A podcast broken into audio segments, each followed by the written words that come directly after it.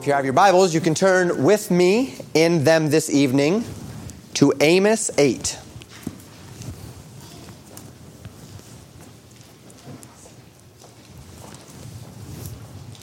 The true fruit of spiritual rebellion. Throughout the course of the book of Amos, we have been considering the various judgments levied upon a nation for their pride and for their rebellion. These judgments have primarily centered around the promise of captivity, a promise which would, at this point in history, be only about 70 years or so from fulfillment. And throughout, we have considered our own relationship to these prophecies, recognizing that we are not under the old covenant. The promises of direct judgment uh, uh, are not ours, at least not through captivity, as were in the days of Israel, but also acknowledging throughout the series that there is coming a day when we will be judged, where we will all be measured against the plumb line of God's truth, where our works will be judged. And as we talked about this morning, those works will be judged not necessarily on the basis of, of the work itself, but as believers, it will be judged on the basis of whether or not we did those works in faith. Right? And, and that will redound either to reward or unto loss.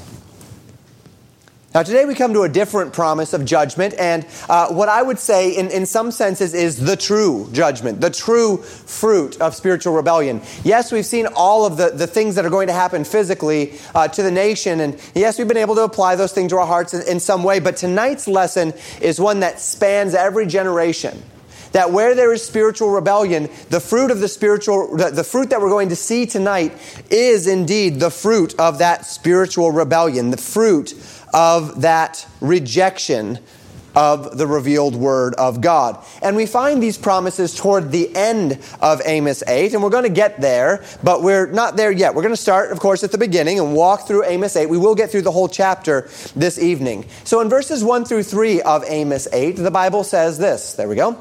Thus hath the Lord God showed unto me. And behold, a basket of summer fruit. And he, that would be the Lord, said, Amos, what seest thou? And I said, A basket of summer fruit. Then said the Lord unto me, The end is come upon my people Israel. I will not again pass by them any more. And the songs of the temple shall be howlings in that day, saith the Lord God. There shall be many dead bodies in every place. They shall cast them forth with silence. So we come to another vision. The latter half of Amos has not been as much declarations of judgment as it has been God showing Amos visions. Naturally, in Amos chapter 7, as we saw, we saw those three visions and Amos pleading for mercy, God showing that mercy, but saying that plumb line would drop. And then, of course, the second half, seeing Amos interact with that priest of Bethel, Amaziah, and recognizing the, the, the charge and the attributes of the truth teller last week through that passage.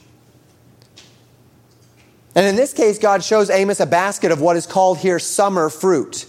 This is a very similar idea to the vision that he saw, the first vision that Amos saw in Amos 7, the vision of the grasshoppers that were eating the latter harvest after the king's mowing. The basket of summer fruit would indicate something near the final gathering of the harvest for the year. So we think of that idea of the grasshoppers eating the second harvest of the year or the second gleanings and then we see this idea of a basket of summer fruit. And we observe in these chapters a prophetic theme the latter growth, the latter harvest. God is showing Amos the end of a thing. And that is the, the idea that Amos recognizes through these visions that Israel is coming to the end of a thing, specifically to their end.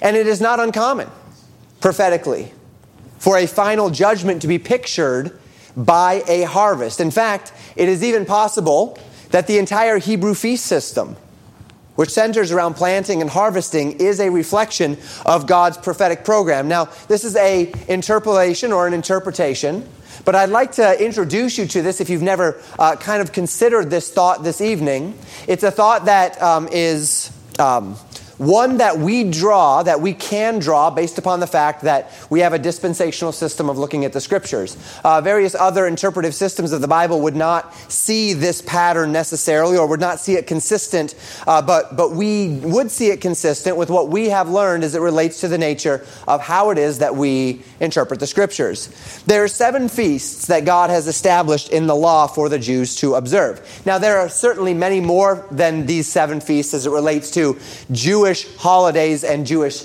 uh, um, feasts throughout the years. But as it relates to that which is established in the law, there are seven feasts, and they are primarily broken up into three units, three general time frames of those feasts.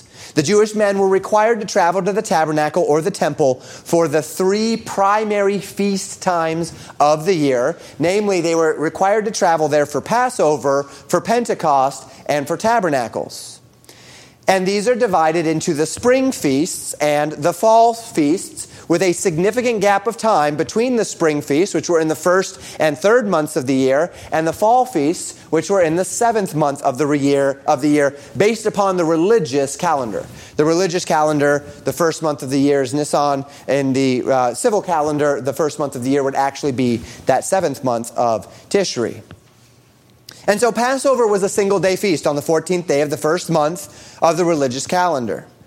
This is the sixth month, again, the six month difference from the civil calendar. So on the 14th day of that month, the Passover would take place. And it existed to remember the day that the Lord passed over the houses of Egypt that were under the blood of the Lamb, leading to the exodus of the people of Israel from Egypt. This was followed by a seven day feast called the Feast of Unleavened Bread from the 15th to the 21st day of the month. It was a time of consecration unto the Lord expressed by ensuring that there was no leaven in their houses. Leaven being a picture throughout the scriptures of a, it, it was a fermenting agent, it is a fermenting agent, but it would be a picture thus of uh, a taint or a corruption or a sin. So leaven has always been a picture in the scriptures as a general rule of sin. Uh, there are other uses of the picture of leaven, simply to mean uh, a, an influence. Uh, upon others as it would stand, but that's the generalized idea of leaven in the picture of Scripture. And then the third feast in this first cluster of feasts is called first fruits designated to be on the day after the Sabbath following the Feast of Unleavened Bread. Now, there's some debate about exactly what that would mean. Uh, there's a couple of different um, ideas as to whether or not it was actually on the 16th day of that first month or whether it would carry over uh, a little bit further. But for sake of um, simplicity, I, will put it on the 16th day of that first month there. And the people of Israel were commanded to bring a sheaf of the first fruits of the barley harvest and to wave it before the Lord on that day. In doing so, this was a dedication of the first of much more to come according to the Lord's blessing. And so that those three first three feasts uh, comprise kind of the first feast period in the religious year for the nation of Israel. After this, there would be 50 days or seven weeks after Passover, and that would bring the next feast in line, a feast called Pentecost or Harvest or Weeks, uh, depending on where you're looking in the scriptures. And this is still a, a, feast very much in the spring, in the, in the beginning of the third month, 50 days after the Passover. And the Bible tells us that the Exodus from Egypt, or it tells us in Exodus chapter 19, verse 1, that God gave the people the law on the third new moon after the Exodus. Three new moons would be three months. That would be in that month, Sivan, and the nation came unto Sinai.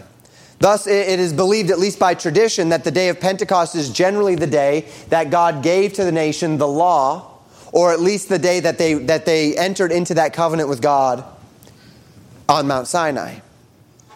Now, after the Feast of Pentecost, there's a notable gap in the timeline of feasts.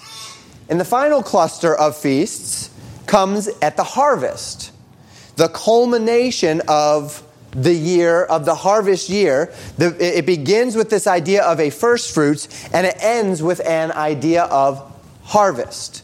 And that's what I'm pointing you to this evening, is that even within the Jewish religious system, we see there a beginning and an ending, and the ending is signified by this time of harvest. Things would initiate with the Feast of Trumpets. That would be uh, uh, heralding in this, uh, this month or, or the, the, the, the, the days in the fall of, of the feasts. It was intended to call the people to assemble to a meeting with the Lord in preparation for the coming Day of Atonement. Then on the tenth day of the seventh month, there would be that Day of Atonement in which the nation would afflict their souls for their sin there would be the uh, national uh, uh, atonement for sin. That is when the high priest would go into the Holy of Holies once a year and offer uh, the blood onto the mercy seat. And then finally, there would be the Feast of Tabernacles. Very similar to Passover and unleavened bread, this feast was a seven plus one feast, a seven days and then one extra day format to signify the end of the harvest and a rejoicing over God's abundance toward them. And of course, as I said, it is this feast that I would point to prophetically as helping us see that God oftentimes uses the picture of the harvest to reflect the end of a thing. In the same way that the Jewish religious year ended with a feast of harvest.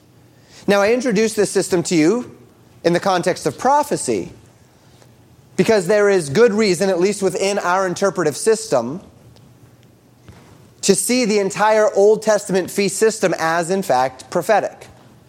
The first cluster of feasts beginning with an innocent lamb that was slain and ending with the first fruits. And in this, we might see God, and we know that Jesus died on the day of Passover, right? God unfolding the prophetic reality of Jesus' death as the lamb that was slain to take away the sin of the world. That when God sees the blood, he would pass over those who were under the blood of the lamb. And then his burial and his days in the grave is the time when our Savior pronounced his victory, ending with the resurrection, which is the first fruits of our own resurrection. So that the first cluster of feasts is a very fitting picture of the finished work of Jesus Christ on the cross. And I don't think anyone debates that. And now we know from scriptures, without question or controversy as well, that it was on the day of Pentecost, 50 days after Jesus' sacrifice on the cross, that the Spirit of God fell upon the 120 in the upper room. And this mystery age that we are living in now, which is called the church, the age of grace, began. And it is fitting that the new covenant would come into full effect, perhaps even on the very day that the old covenant had been ratified so many days, so many years prior. And so, as we look at the feast system, we see a, a, system where the first cluster of feasts is very much so reflective of the reality of what happened through Jesus' death, burial, and resurrection. And then we see that second feast, the Feast of Weeks or the Feast of Harvest, the Feast of Pentecost, uh, to be uh, prophetically significant as it relates to the day that the Spirit of God fell upon the 120 in the upper room, and we would say the church began. And perhaps it is then not uh, too hard of a leap for us to see in the third cluster of feasts some prophetic significance as well. That there is a gap a significant gap between the fulfilling of the first two great feast times and the final one. We know that this gap exists in Scripture prophetically as well.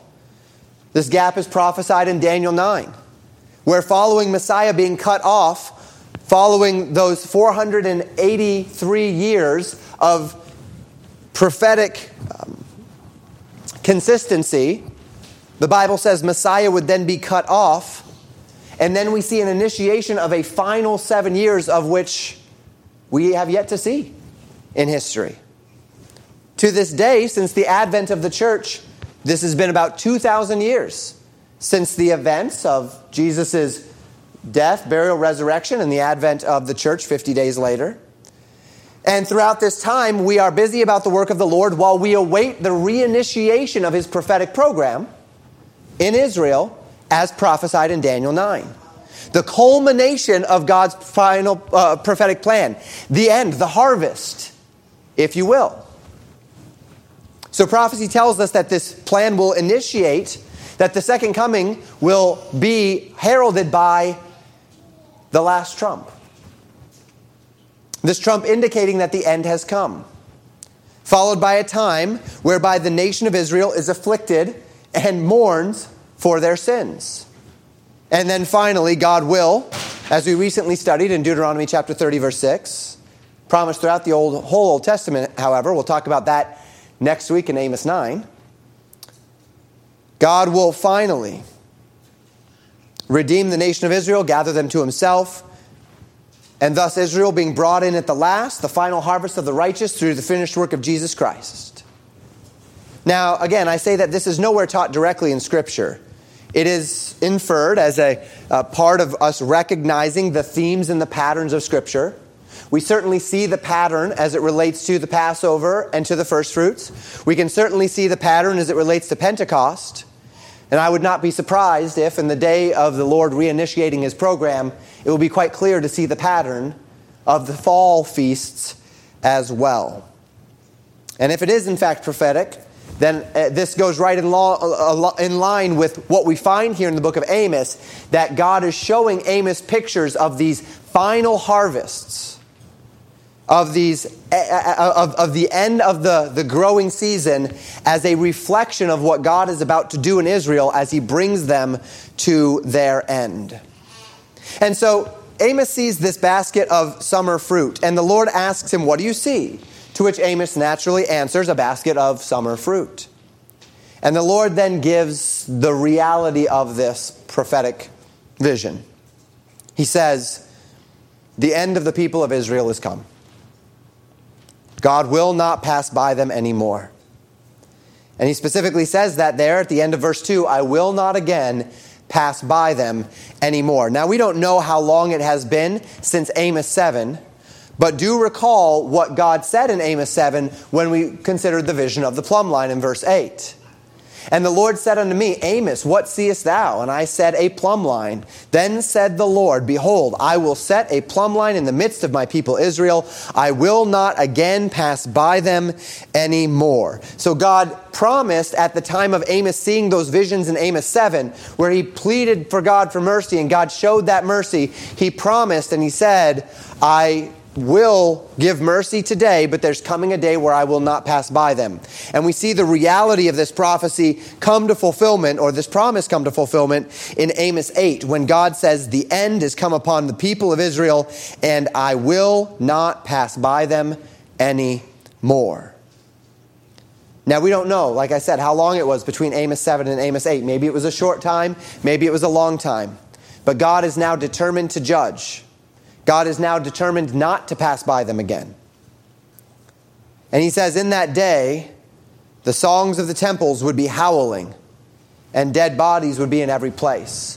We would presume, and we'll talk about this again next week, that this would not be the temple of Jerusalem, because Jerusalem is not in the crosshairs here at this point, we would presume that this is Amos probably standing in that same area in Bethel where Amaziah told him, You need to be quiet and stop prophesying here. And Amos gets up and he says that he saw another vision. And in that vision, God says, The end is come. He saw a vision of, the, uh, of, of a basket of summer fruit. The end, the harvest is ready to, it's, it's ripe for harvest, the harvest of God's judgment.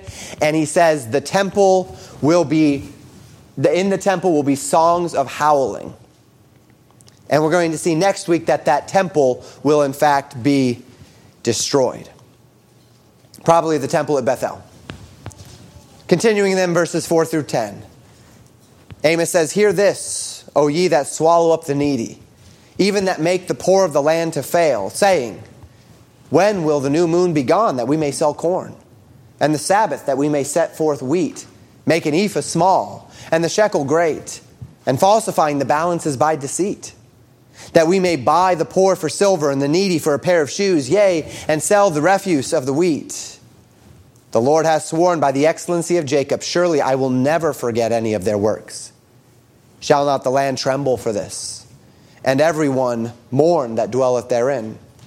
And it shall rise up wholly as a flood, and it shall be cast out and drowned as by the flood of Egypt. And it shall come to pass in that day, saith the Lord God, that I will cause the sun to go down at noon, and I will darken the earth by, in the clear day. and I will turn your feasts into mourning and all your songs into lamentation, and I will bring up sackcloth upon all loins and baldness upon every head, and I will make it as the mourning of an only son, and the end thereof as a bitter day. So Amos directs this message specifically to those in Israel who were oppressing the poor. And we do see once again here a direct reference. Very similar to the first six chapters, we see Amos here uh, saying, Thus saith the Lord to the nation of Israel. He's no longer uh, narrating the visions that he has seen. He's no longer ver- uh, narrating his interactions with others. He is once again proclaiming the word of the Lord, speaking to the unjust in the land, to those he says that swallow up the needy, uh, to those who couldn't wait for the Sabbath to be over so that they could get back to their injustices and deceits to those who are walking, living in this uh, place of religion, this place of, of some measure of moral conformity, but had never actually conformed their heart to the word of the Lord. So that while they lived out these religious sensibilities, they were simply waiting for the moment when, the, when that day, that day of religious devotion was over, so that they could go back to living the way they wanted to. We've heard this, uh, you've perhaps heard people uh, d- describe this in our culture before as well. The idea of live, living like an angel on Sundays and living like the devil the rest of the week. It is not uncommon among the religious to live that way, that they put on an entirely different face. They put on their, their, their church face for Sunday and they go to church and they live in that pious manner. And then throughout the rest of the week, they uh, do whatever they desire. I remember a roommate that I had in college who um, was from Nigeria, and he described uh, many of the churches in Nigeria uh, uh, that, that, that, he had attended and were interacting with in that way. He would say that, that uh, throughout the week they would effectively do whatever they want live in sin, live in uh, uh, um, greed, live in licentiousness, but they would never ever dare do any of those things on Sunday. Because Sunday was not the day for those things.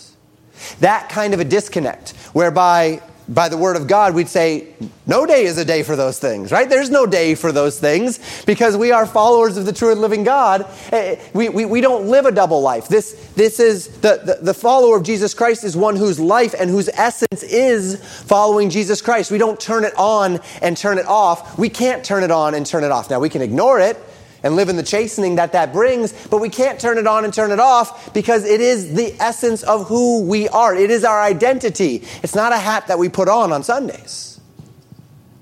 But Amos is speaking to people who did exactly that. That on the Sabbath day they put on the hat and they wore the hat. They wore that hat of piety and religious devotion waiting until that day could be over so that they could go back to their deceit, so that they could go back to their injustice, so they could go back to their oppression of the poor. And to them, God says that He swears by the excellency of Jacob. Now, my natural thought here is to believe that God is swearing by himself, that God is in fact the excellency of Jacob. And oftentimes God will swear by himself. He says, I will swear by myself, and then he'll give some, some uh, promise, and he cannot swear by anything higher than himself. So to swear by himself would be this idea, uh, and, and it's something God does regularly throughout the Old Testament, that he is giving the highest level of promise possible. But this isn't really how God uses that phrase, actually, biblically the excellency of Jacob. The word excellency is used 45 times in our Old Testament, and it can speak of the idea of majesty or of greatness. And we see the concept that God does call himself, in that sense, the excellency of Jacob. But there's another meaning of this word. And the meaning of this word can also be pride. In fact, Hosea 5, verse 5, and Hosea 7, verse 10, in, the, in, both of those verses, this exact phrase is rendered the pride of Jacob. And this might actually be a better way to think of the phrase here in Amos chapter 8. We also saw uh, this phrase in Amos chapter 6. And it's actually that the, the use of the phrase in Amos 6, as well as the use of the phrase in Hosea, that lends me to believe that that, that the idea here is significantly more pride than it is um, the, the, the concept of, of God being the excellency or the majesty of Jacob. In Amos chapter 6, verse 8, God said to them, I abhor the excellency of Jacob. Now, we know that God does not abhor himself, nor would God ever need to abhor the excellency of Jacob if he were referencing himself there. However, if, if this idea is the same as reflected in Hosea, the pride of Jacob, well, that would make good sense, wouldn't it? That that is the thing that God abhors. And of course, here in Amos chapter 8, verse 7, God swears by the excellency of Jacob that he would never forget their works. Obviously, again, God does not abhor himself, but God would certainly abhor the pride of Jacob. God would certainly be able to swear that by the pride of Jacob, he will not forget their works, the works of abominations before him. And when we come to something like that, we recognize that uh, the, the, the, King James translation is actually, it's not a, a bad translation here. The idea of excellency or majesty is a perfectly fine translation of the word, but we would also uh, believe that that doesn't necessarily mean that every choice that the King James translators made is the right choice for any given word in the Old Testament. And I think here the word pride, as reflected in, in Hosea, makes a bit more sense within the context. So God promises never to forget their works. And he says that for this the land would tremble and the land would mourn, because on that day, on the day that God places that plumb line next to Israel, they're in trouble. God describes this day as one when the nation would be drowned by a flood, like Egypt in their day. The idea there would be the Exodus. That as the nation of Israel passed through the Red Sea, and then following them passing through the Red Sea, Pharaoh and his armies followed Israel into the Red Sea, and the Lord allowed those waters to fall and to crash in on the nation of Egypt and to destroy the armies. God says He would do the same thing to them, that He would just, that they would be drowned by a flood like Egypt in their day. That when the sun would go down at noon and darkness would cover the earth, when feasts would be turned to mourning and lamentation, all of these pictures of mourning and of destruction and of sorrow. Not all promises in the literal sense, but in the metaphorical sense. There would not actually be a flood that would overcome Israel, right? We do not necessarily have a record of the sun being darkened in this day in any of the prophetic writings of the last days of the nation of Israel before Assyria destroyed them. And yet, these are pictures of a nation in distress and in a nation of sorrow. God calling it a bitter day. And we would say, well, yeah, that's judgment, all right. That's, that's what happens when a nation, when a people, when a culture, when an individual rejects the word of the Lord. There is, there, there is consequences upon that nation or that culture or that people for rejecting the word of the Lord. And, and that's, that's true judgment, and, and that's true. But as the prophecy continues, it takes a very interesting turn. And this is what I actually want us to focus on this evening. Beginning in verse 11, the Bible says this Behold, the days come, saith the Lord God, that I will send a famine in the land not a famine of bread, nor of thirst for water, but of hearing the words of the Lord. And they shall wander from sea to sea, and from the north even to the east. They shall run to and fro to seek the word of the Lord, and shall not find it. In that day shall the fair virgins and young men faint for thirst. They that swear by the sins of Samaria, and say, Thy God, O Dan, liveth, and the manner of Beersheba liveth, even they shall fall and never rise up again. So God prophesies a different type of famine here. God promises a different type of judgment. You know, there's this tendency among a certain subset of unbelievers to carry this idea that says when they hear things related to the gospel and to uh, the promise uh, of judgment that is to come, well, I understand that, and maybe there's coming a day when I'll repent, but for today, today's not that day, right? I'll do it later on. I'll, I'll do it when I'm older. I'll do it after I've had my fun, or whatever the case may be. And we often talk about the fact that, uh, in, in the sense that Jesus uh, gives it, Thou fool, thou knowest not that tonight thy life will be required of thee. Right? That a man who says, I will eat and drink and be merry, not knowing, he will, he will invest in this life not knowing that that very evening his life would be taken.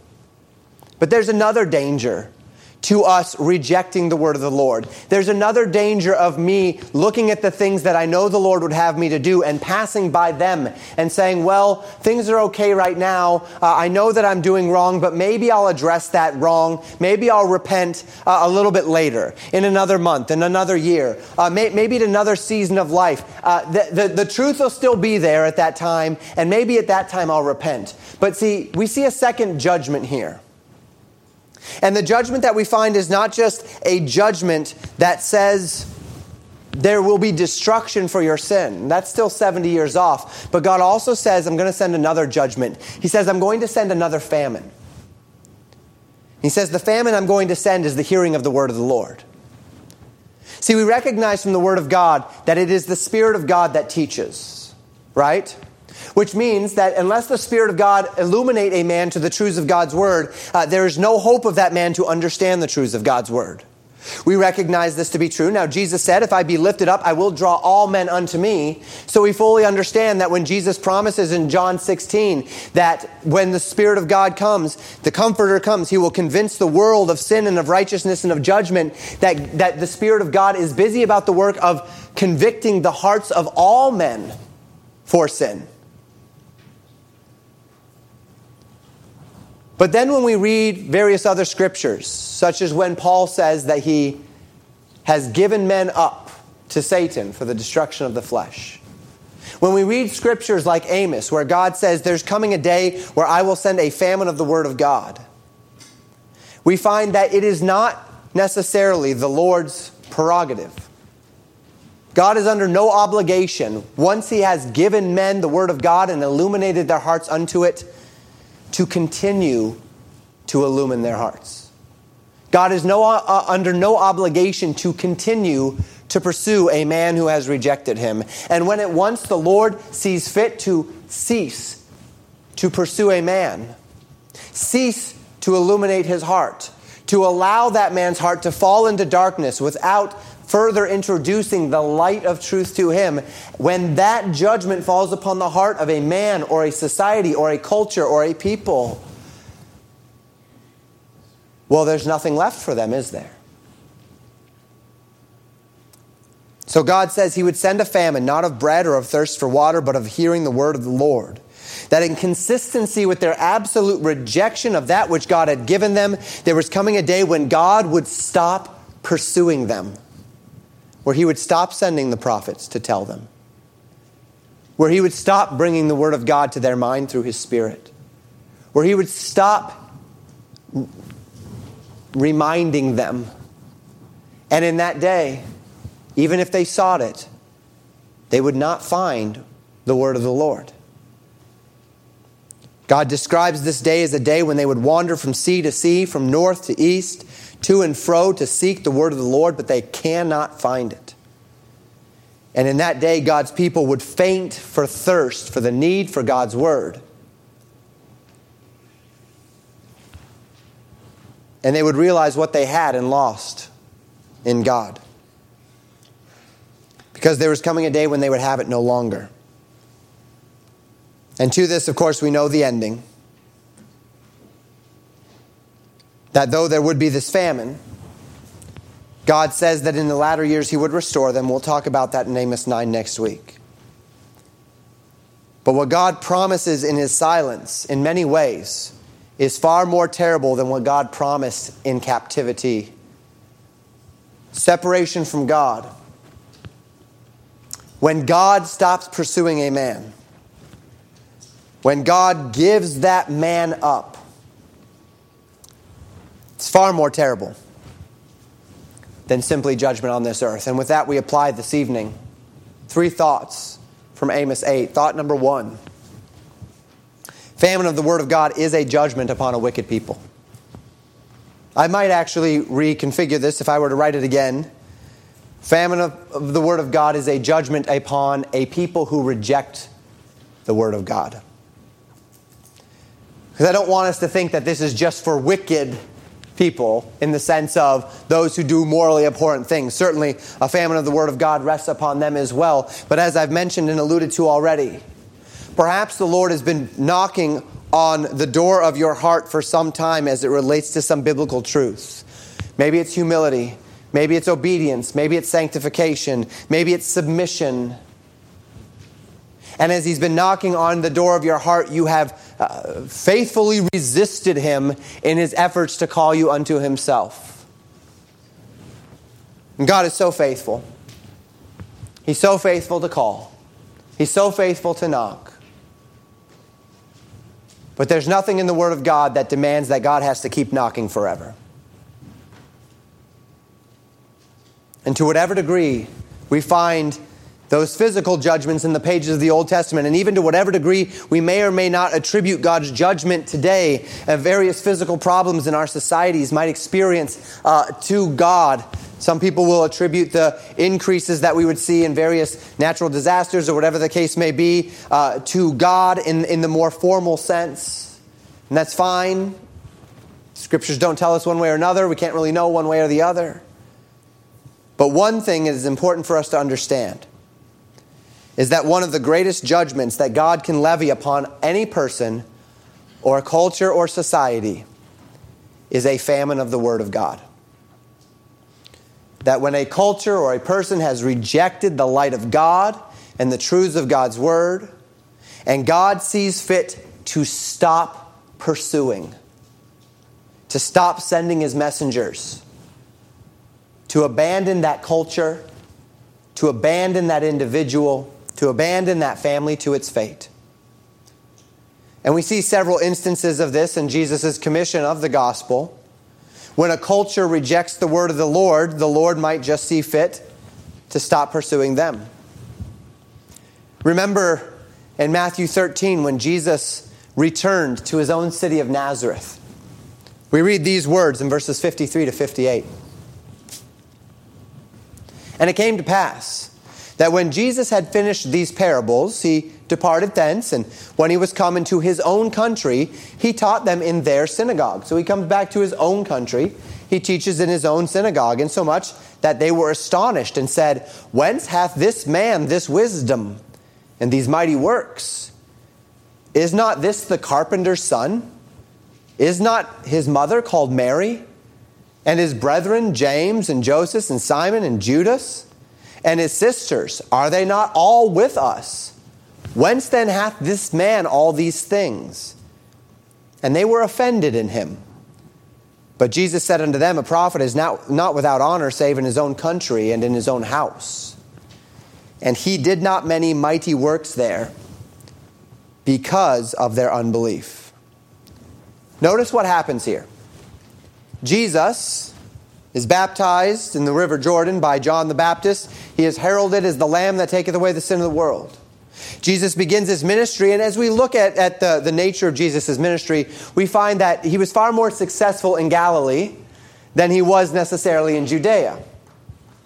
And so, as he is working uh, and, and, commissioning and uh, doing the early elements of his ministry, he goes back to his own country, to his own people, to his own house.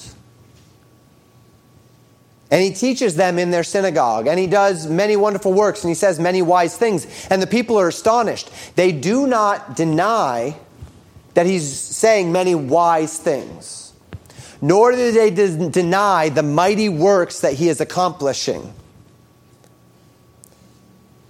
But because he is so well known to them, they're not really interested in listening to him. The old adage says familiarity breeds contempt right?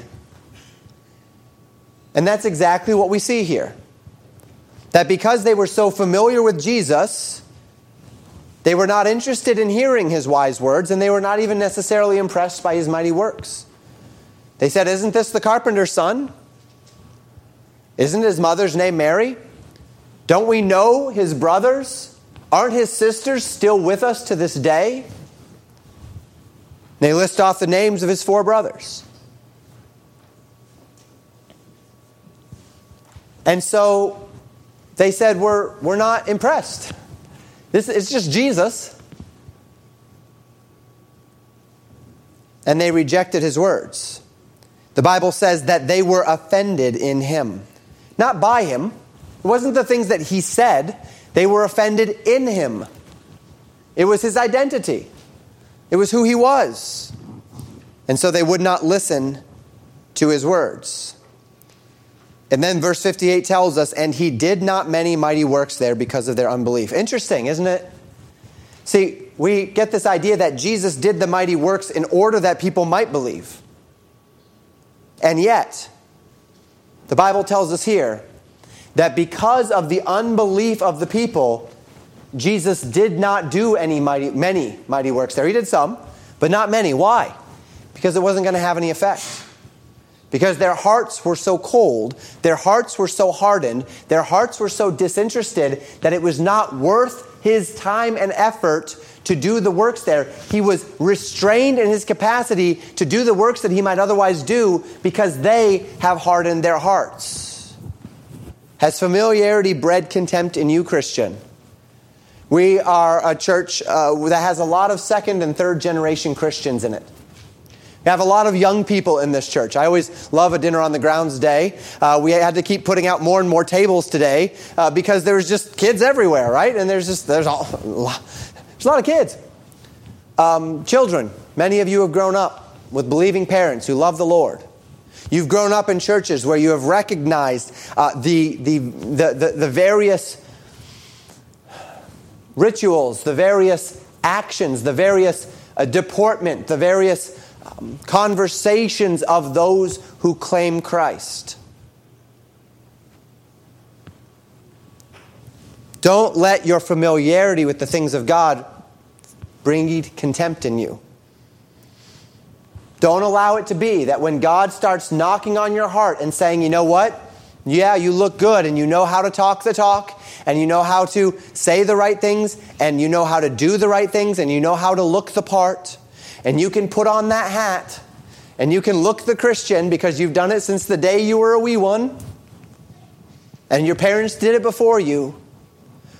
Don't allow Jesus, don't allow the truth to just keep knocking and you just say, well, I've gotten away with it this long. Maybe later I'll actually get consistent. But for now, my hypocrisy, the, the, the, the, fakeness, the, the pretend, it's working pretty well for me right now. And everyone's fine and I'm fine. And there's a lot of things to experience in this world and I'm looking forward to experiencing them. And I can just play both, I can play both sides of this for a little while. You don't know that. You don't know at what point that knock will stop. And the Lord will just allow you to drift into the darkness that you've already pointed yourself toward. You don't know, Christian. Which is why when that knock is there, we want to open. Don't allow familiarity to breed contempt.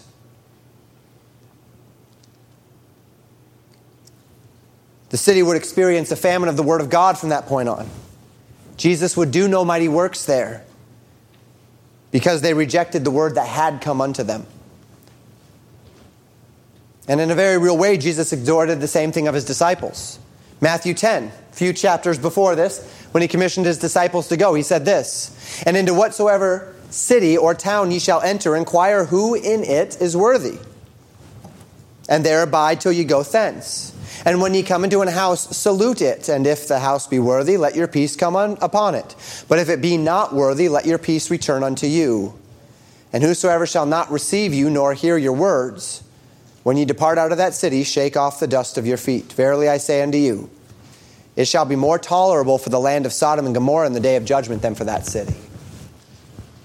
God told his disciples, if you go into a city, and the idea of worthiness here is not moral worthiness. The idea of worthiness is people whose hearts are ready to hear truth. Jesus says, when you go into a city, if there's someone there that will receive you, gladly step into their, the, the, in, into their fellowship and teach. But if there comes a day where there is none to receive you, you don't have to stay there banging that drum for no one to listen. Shake the dust off your feet and move on. And in that day, it will be, in the day of judgment, it will be more tolerable for Sodom and Gomorrah than for those who had the disciples of the Lord and Savior Jesus Christ at their door and they said, No, thank you.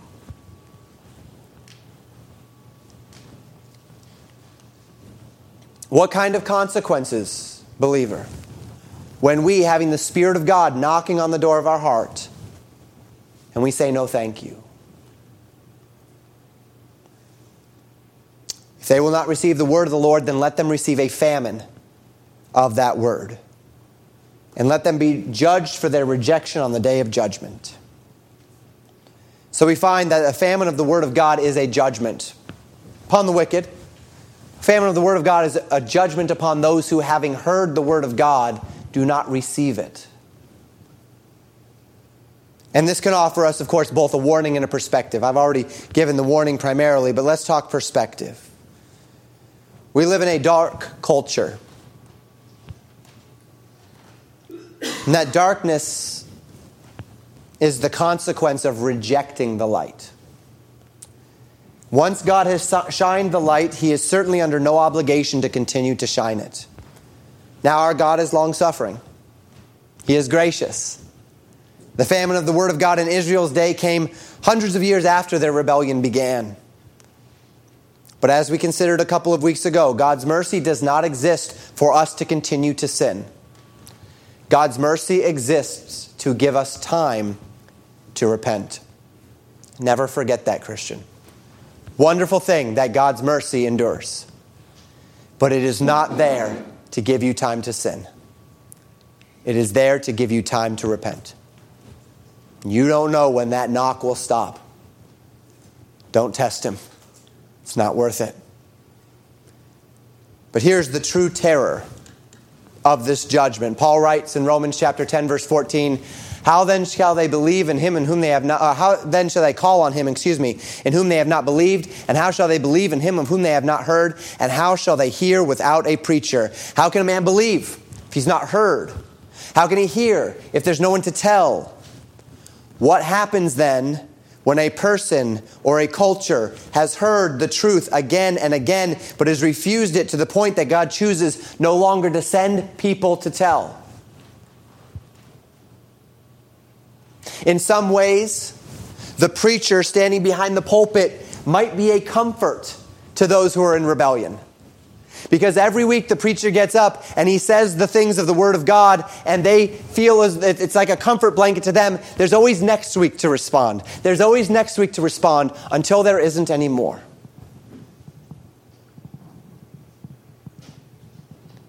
What happens when there's no one left to deliver the word? What happens when God removes that man?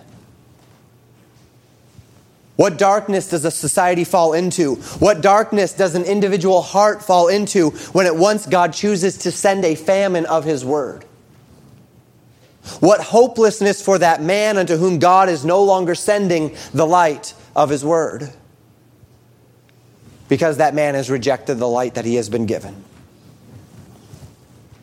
Second point when I reject the light, I inherit darkness. When I reject life, I inherit death. When I reject pursuit, I inherit silence. And this point certainly does not just apply to the, the, the, believer or the unbeliever, does it, Christian? Every instance of rejection of light introduces some measure of darkness. Every instance of rejection of life introduces some death. Every instance of rejection of conviction introduces some silence.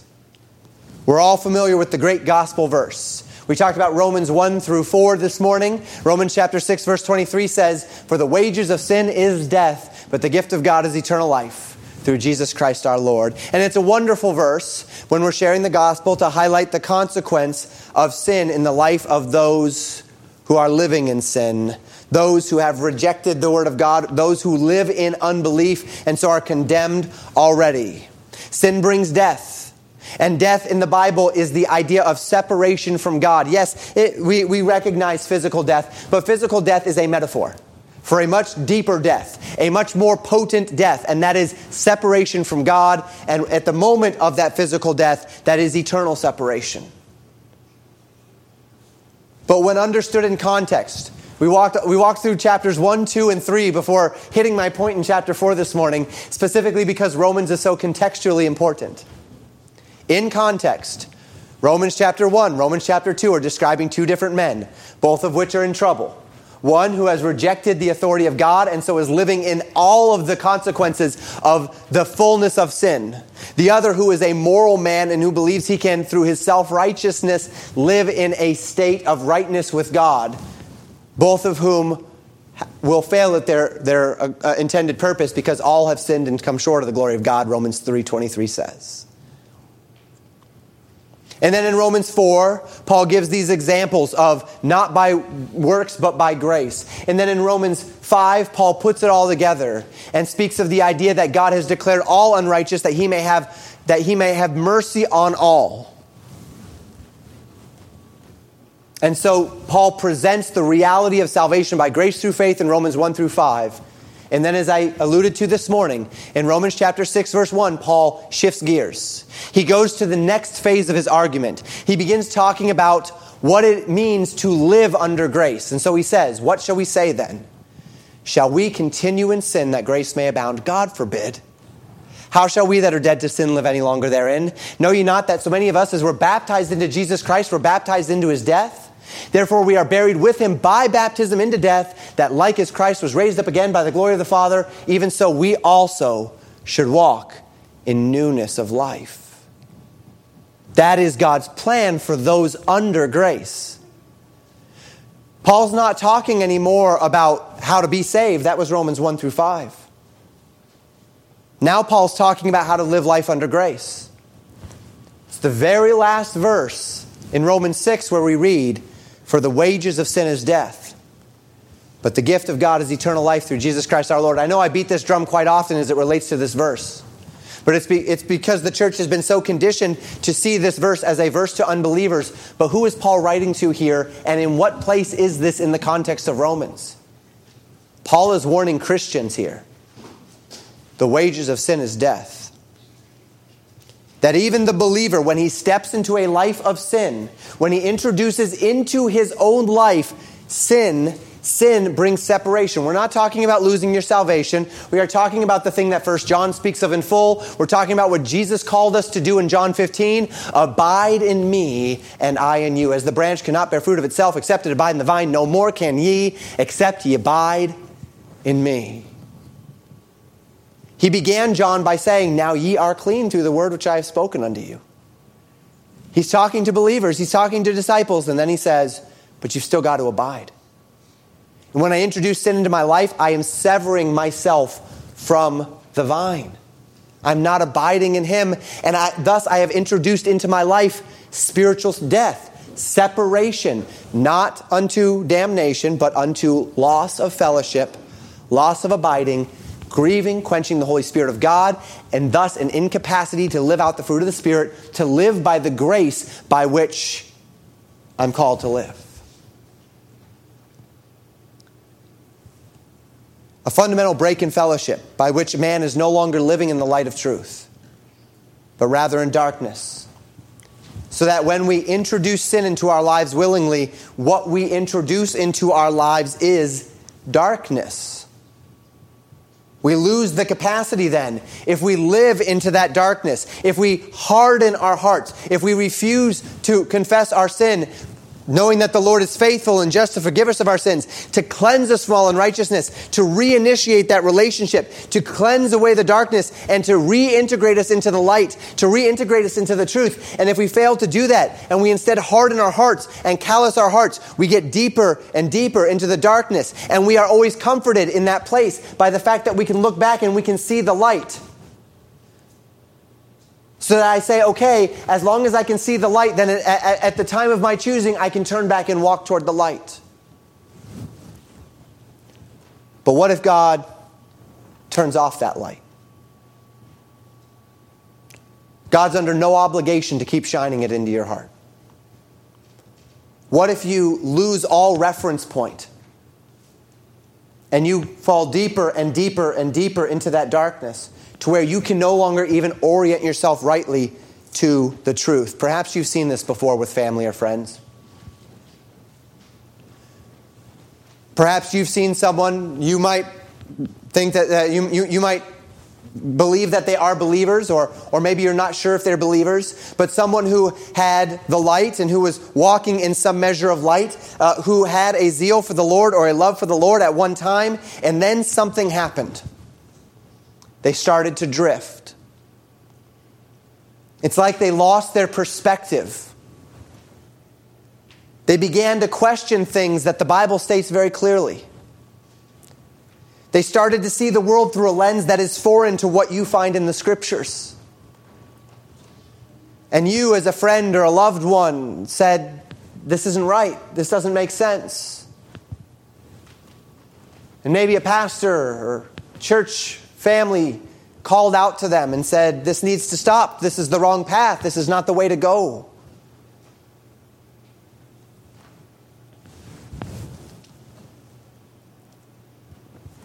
And they continue to drift. And then there comes a time where they're not even really recognizable compared to what they once were. What happened there? What happened is they stepped into a thought process, a sin process. God began knocking on their heart. Stop this. Repent. They didn't repent.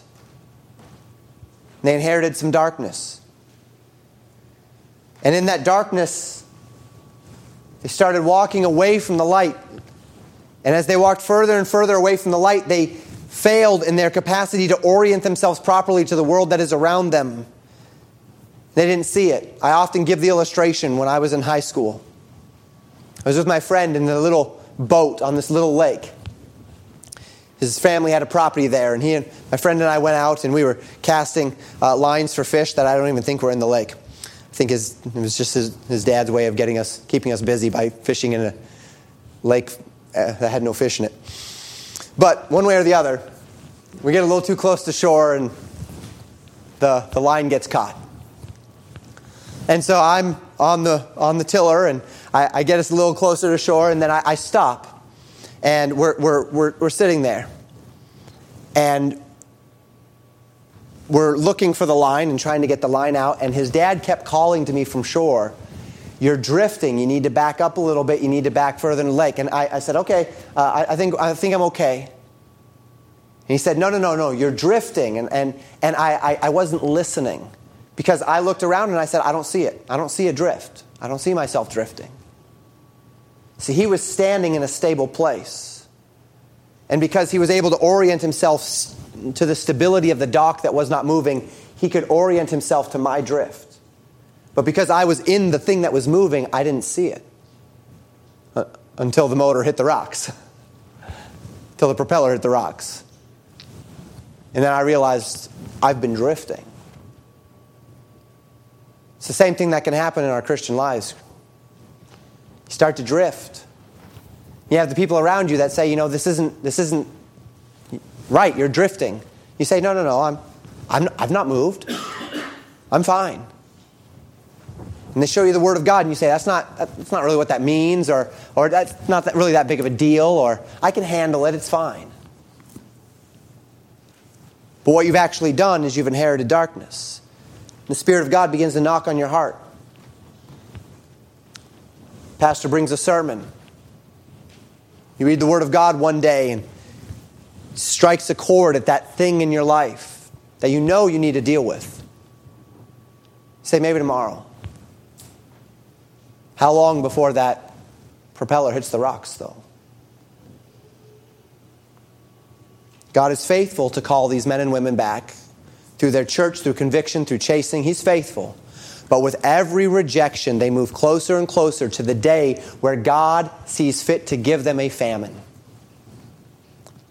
When their Christian friends are no longer compelled to pursue them and to warn them.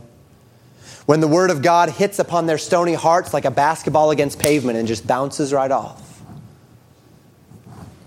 And they end up in a place where they never should be, where they never needed to be, if only they had listened.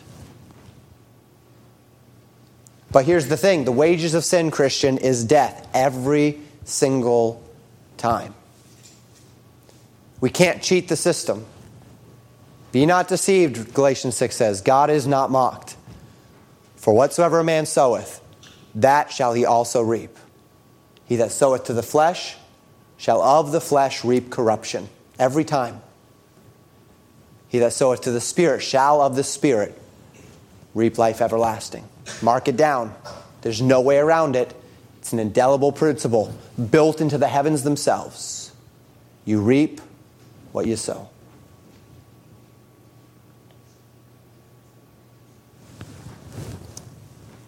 Final warning. By wisdom, Christian, appreciate the light that you have been given in Christ. Don't take for granted the light that is in you, Christian. Don't take for granted the seasons of your life when the Word of God flows abundantly. Now, I say this in a couple of different ways. It is certainly our prerogative to stay supple and humble and listening to the Word of God. And that can be constant for the rest of our lives if we would choose it to be so through humility and repentance. But also, Christian, when you are in a season where God is doing a great work, live in that season, love that season. There are times where you'll be tired, there are times where life will beat you down, there are times where difficulties will come. But don't take for granted those seasons of life where the word flows abundantly. We've already said, don't allow your familiarity to breed contempt. Young people, there's a lot of life to live. There's many truth claims out there. Many very compelling people and institutions claiming that their way is the way. But you have sat under the light. You have been taught in the light. By nature and by design, the attempts of parents to protect you from the darkness has also incubated you from that darkness. And that means there's a whole world out there that you do not know of and do not yet understand. And as you grow, you will come to a greater or lesser degree to see and to know that world. And what you will find if you have the eyes to see it, if in that day you have not yet, you have not fully uh, rejected by wisdom the light that is within you, that you, uh, if you still appreciate the light that you have been given in Christ, on that day you will see.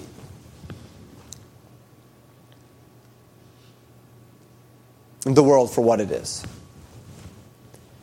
But the grass is always greener on the other side, isn't it? The heart always longs for that thing it doesn't have. And especially for that which is forbidden, going all the way back to Adam and Eve. And to whatever degree you are willing to accept the wisdom of the Word of God, to that degree you will be protected from the deeper implications of the consequences of the tragedy that the world is slouching into. So appreciate it, Christian. Appreciate the light that we have been given. Don't reject that light. Embrace that light. Live in that wisdom. The temptation will always be to wonder if maybe we are the fool. If maybe the path of the gospel, the claims of God's word, the nature of the Christian walk, maybe ours is the way of the fool. Solomon wondered the same thing in his day. God had given him all wisdom, and so he said, I'm going to test that wisdom. See if it's actually true. See, because there are other competing truth claims out there. Wisdom compels me to live in a manner that aligns with the Word of God. Wisdom compels me to say, Fear God and keep His commandments, for this is the whole duty of man. But what about all these other truth claims? I want to test them. And so he tested them. So he built monuments. He built, he made instruments. He hired musicians. He sought unto alcohol. He sought unto women. He sought unto um, uh, every form of making his name great. And he realized through it all the wisdom and light of God's word and God's way. And many others have and will continue every day and every year to see if the light which we claim comes from the truths of God's Word might also be found in the pages of other books, might also be found in the ideas of other men, in the claims of other life choices. But if you can get a hold of wisdom, Christian, you can avoid the snares of those paths. Because wisdom will always come by one thing and one thing alone it will always begin with the fear of God. And may each of us not fail to understand this. May each of us be careful that we do not fall into contempt for the light that we have been given. May each of us never come to the point where we are judged by God with a famine of the Word of God for our rejection of its precepts. And may we also never cease, as long as God gives us the grace to do so, to be a part of the solution. Living God's Word, proclaiming God's Word, being the truth teller that we considered last week in Amos 7. Lest we, or even our culture, experience this judgment. The consequence that is the famine of God's Word. Thank you for listening to Pastor Jamin Wickler from Legacy Baptist Church in Buffalo, Minnesota. More information about Legacy Baptist Church and a library of sermons are available at www.legacybaptistchurch.net.